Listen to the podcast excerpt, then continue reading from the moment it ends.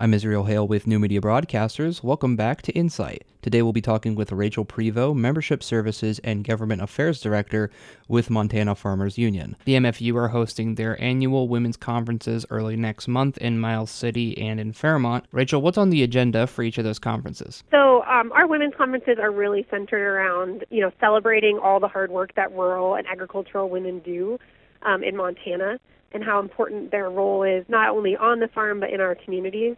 And so a lot of what we work on or you know kind of emphasize at the conference is around leadership, skill building, networking, and a lot of community building, like finding other um, women from all over the state that maybe do something similar and you know they can connect that way. And we try to offer really valuable programming to like help with growth and educational opportunity from all the way from like this year we're having a, Marsha Goetting from MSU Extension is coming into both conferences and she'll be doing a succession planning and legacy workshop.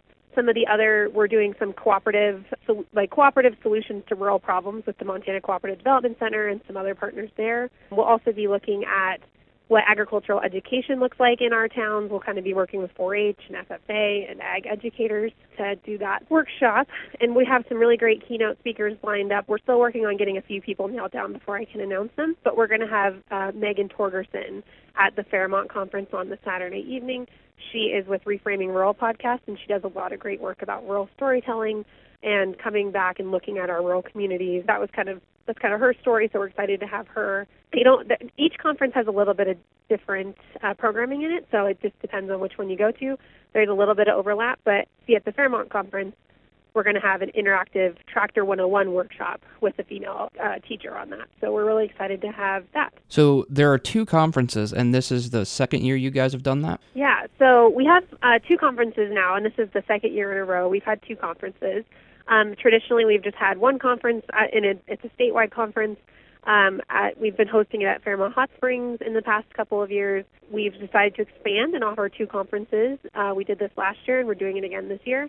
So our first kickoff conference is the Eastern Montana Women's Conference in Miles City, February 2nd through the 4th. And then the Fairmont Conference is uh, February 9th through the 11th. And we expanded because the women's conference at Fairmont was so highly popular that we just wanted to reach more people across the state. And so with adding this second conference in, um, we were able to, you know, just reach more individuals. Again, that was Rachel Prevost, Membership Services and Government Affairs Director with Montana Farmers Union. You can listen to the last seven insights on HighlineToday.com, or to see a complete list, go to Highline Today on Spotify. I'm Israel Hale with New Media Broadcasters. This is Insight.